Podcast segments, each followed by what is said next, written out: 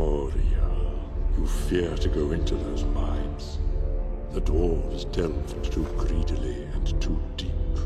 Herkese merhaba. Orta Dünya resmi YouTube kanalına hoş geldiniz. Ben Orta Dünya Twitch yayınlarından tanıdığınız Caner Şenol. Bu videomuzda cücelerin efsanevi konağı Moria'yı ve Yüzük Kardeşliği Moria'ya gelmeden önce ve sonra olan olayları anlatacağız. Moria, kurulduğu zamanki adıyla Kazaddum, ağaçlar çağında dumanlı dağların altında inşa edilmiş, farklı farklı tüneller, madenler ve salonlardan oluşan devasa bir cüce yapısıdır. Cücelerin yedi babasının en büyüğü olan birinci Durin, diğer adıyla Ölümsüz Durin, elflerin uyanışını takiben Gundabat Dağı'nda uyandıktan sonra Azanul Bizar Vadisi'nde ileride Keledzaram olarak adlandırılacak olan ortak dilde Ayna Göl ismi verilen gölün yakınına gelir. Göle baktığında suda yansıyan bir yıldız tacı görür. İlerleyen zamanlarda Durin'in göle ilk baktığı bu yeri mimleyen bir sütun dikilir ve sütuna Durin taşı adı verilir. Bu gölü ve çevresini çok beğenen Durin, halkı ile beraber ülkesini dumanlı dağlara kurmaya karar verir. Cüce Gazıv olarak da bilinen Kazaddum'da ilk olarak Büyük Doğu Kapısı inşa edilir. Ardından ana salon olan birinci salonu ve Kazaddum Köprüsü'nü inşa ederler. Durin'in hükümdarlık yaptığı uzun yıllar boyunca da bölgede madenler genişlemeye devam eder. Güneşin birinci çağında Kazaddum ve burada yaşayan cücelerin önemli bir rolleri yoktur. Beleriand savaşlarına katılmayan Kazaddum cüceleri ilk insanlar bu bölgeye gelmeye başladıktan sonra onlarla ticaret yaparak zenginleşmeye başlarlar. Ancak Kazaddum'un zenginliğinin asıl sebebi ticaret, altın veya gümüş değildir.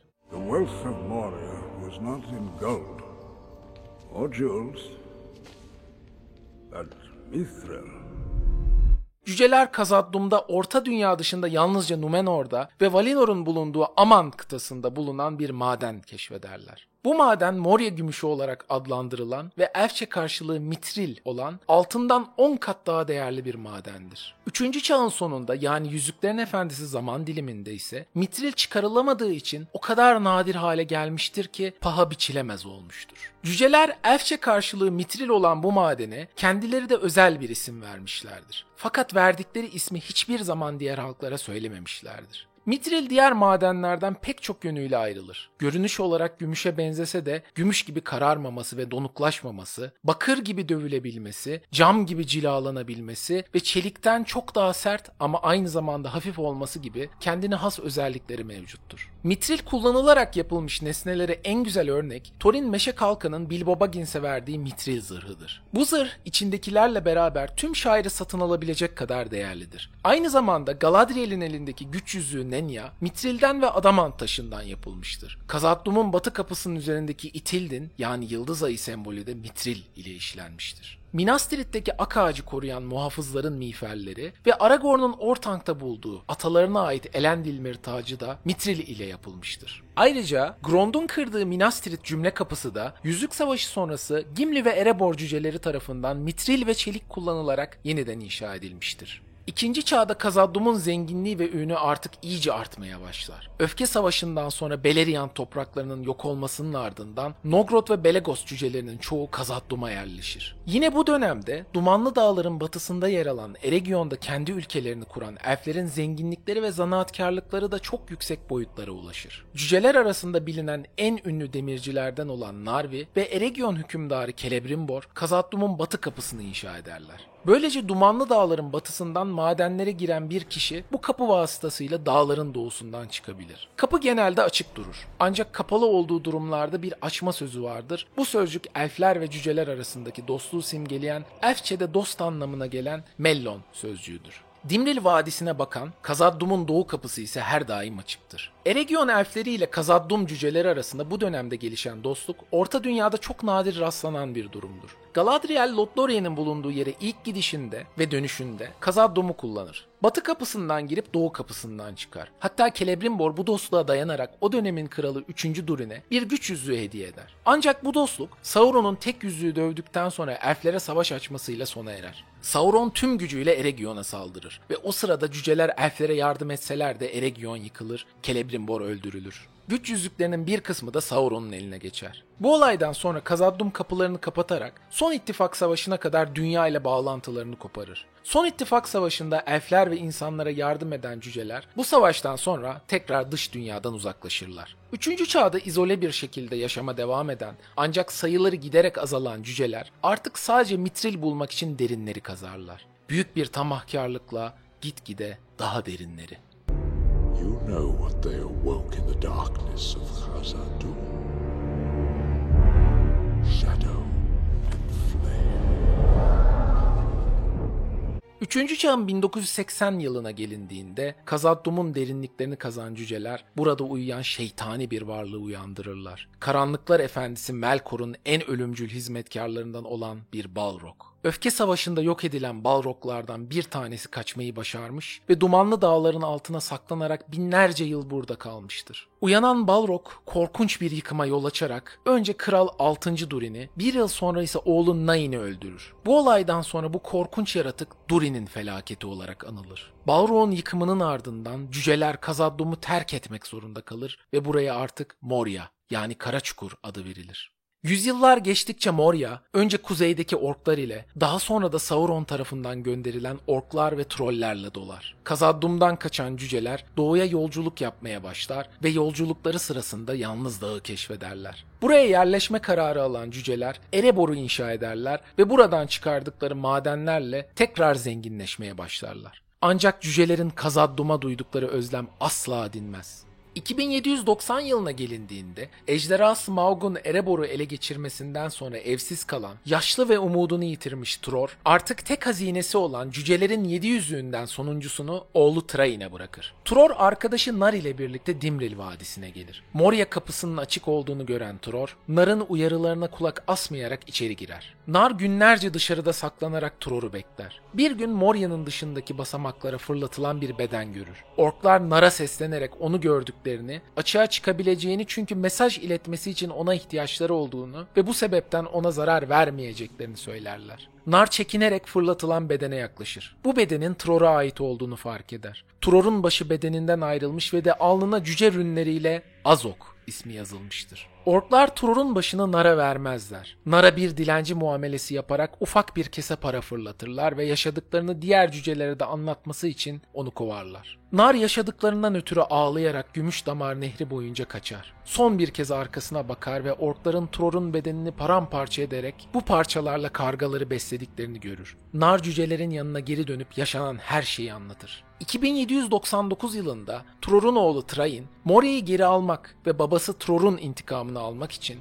büyük bir orduyla Moria'ya yürür. Azonul Bizar'da cüceler ve orklar arasındaki en büyük savaş yapılır. İki tarafta çok büyük kayıplar verir. Demir Tepelerin efendisi Nain Azok tarafından öldürülür. Fakat Azok da Nain'in oğlu Dain tarafından öldürülür. Train'in küçük oğlu Frer'in ve Balin'in babası Fundin de bu savaş sırasında öldürülür. Thorin bu savaştan sonra Meşe Kalkan olarak anılır. Cücelerin yarısı ya ölmüş ya da ölümcül yara almıştır. Bu sebeplerden galip gelmelerine rağmen savaş cücelerin geri çekilmesiyle son bulur. Train Moria'ya girmek istese de kapının girişinde Balrog'u gördükleri için Dain'in ısrarıyla vazgeçirilir. Bu savaşta Moria'da yaşayan orkların sayısı azaldığından ilerleyen yıllarda Moria'nın tekrar alınması kolaylaşmıştır. 2989 yılına geldiğimizde Erebor macerasından sonra Balin Moria'yı da alabileceklerini düşünür. Kendisiyle beraber Erebor macerasında da yer alan Oin ve Orin'in de bulunduğu bir cüce topluluğu ile Moria seferini başlatır. İlk başlarda başarılı olsalar da grubun başarısı çok uzun sürmez ve 5 yıl sonra yani 2994 yılında mağlup edilirler. Ori Mazarbul yani kayıt odasında Moria seferi boyunca yaşanan tüm olayları elf harfleri kullandığı iri ve güzel yazısıyla kayıt altına alır.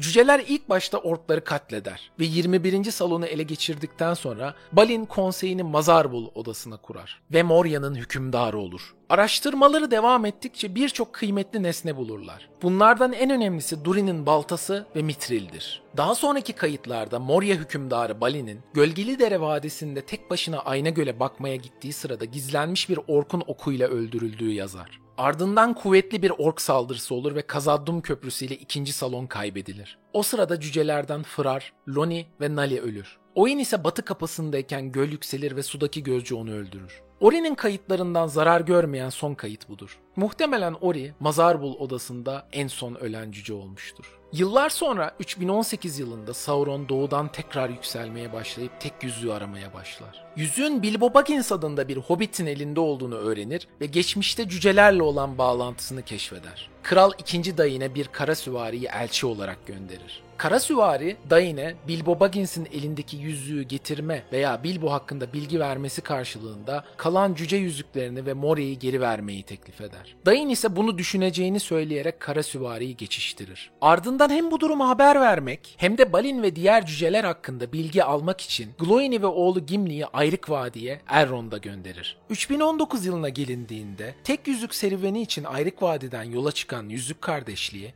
Isengard tehlikesi nedeniyle Rohan geçidini kullanamaz. Kızılboynuz geçidinden de Karadras'ın zalim hava koşulları nedeniyle geçemeyince Moria'ya gitmek zorunda kalırlar. Moria duvarlarına geldiklerinde onları bir bilmece beklemektedir. Sadece yıldız ve ay ışığını yansıtan ve artık orta dünyada çoktan unutulmuş sözcükler içeren batı kapısını bulurlar. Kapıda şunlar yazmaktadır. Moria hükümdarı Durin'in kapıları. Deyiver dost, öyle gir. Kapıda yazan bilmeceyi uzunca bir süre çözemeyen Gandalf, en nihayetinde kapının yapıldığı günlerin daha sade ve mutlu günler olduğunu fark eder, dost anlamına gelen Elfçe Mellon sözcüğünü söyler ve Durin'in kapıları kardeşliğe açılır. Mellon.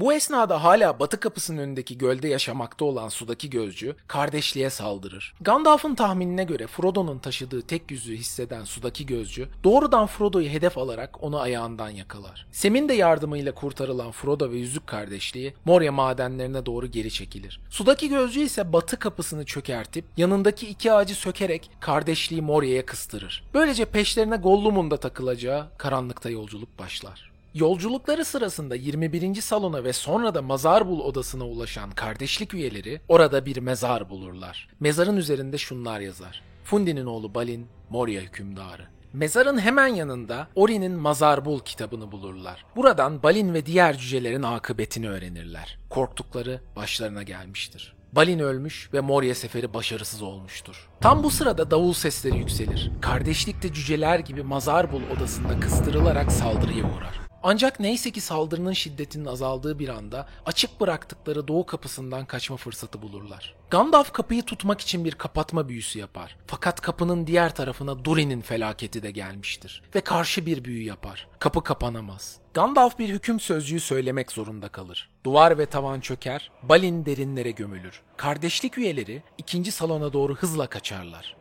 Kaçtıkları sırada Gandalf, köprüye yaklaştık, tehlikeli ve dar bir köprüdür diyerek kardeşliği uyarır. Bir süre sonra ne bir kenar taşı ne de parmaklığı olan ve 50 ayak uzunluğunda tek bir yay çizerek uçurumu aşan dar bir köprüye gelirler. Bu köprü cücelerin ilk salon ve dış geçitler ele geçirilirse diye geliştirmiş olduğu bir savunma önlemi olan Kazaddum Köprüsüdür. Kazaddum Köprüsü'ne geldiklerinde Gandalf ile Balrog köprü üzerinde karşılaşırlar. Shall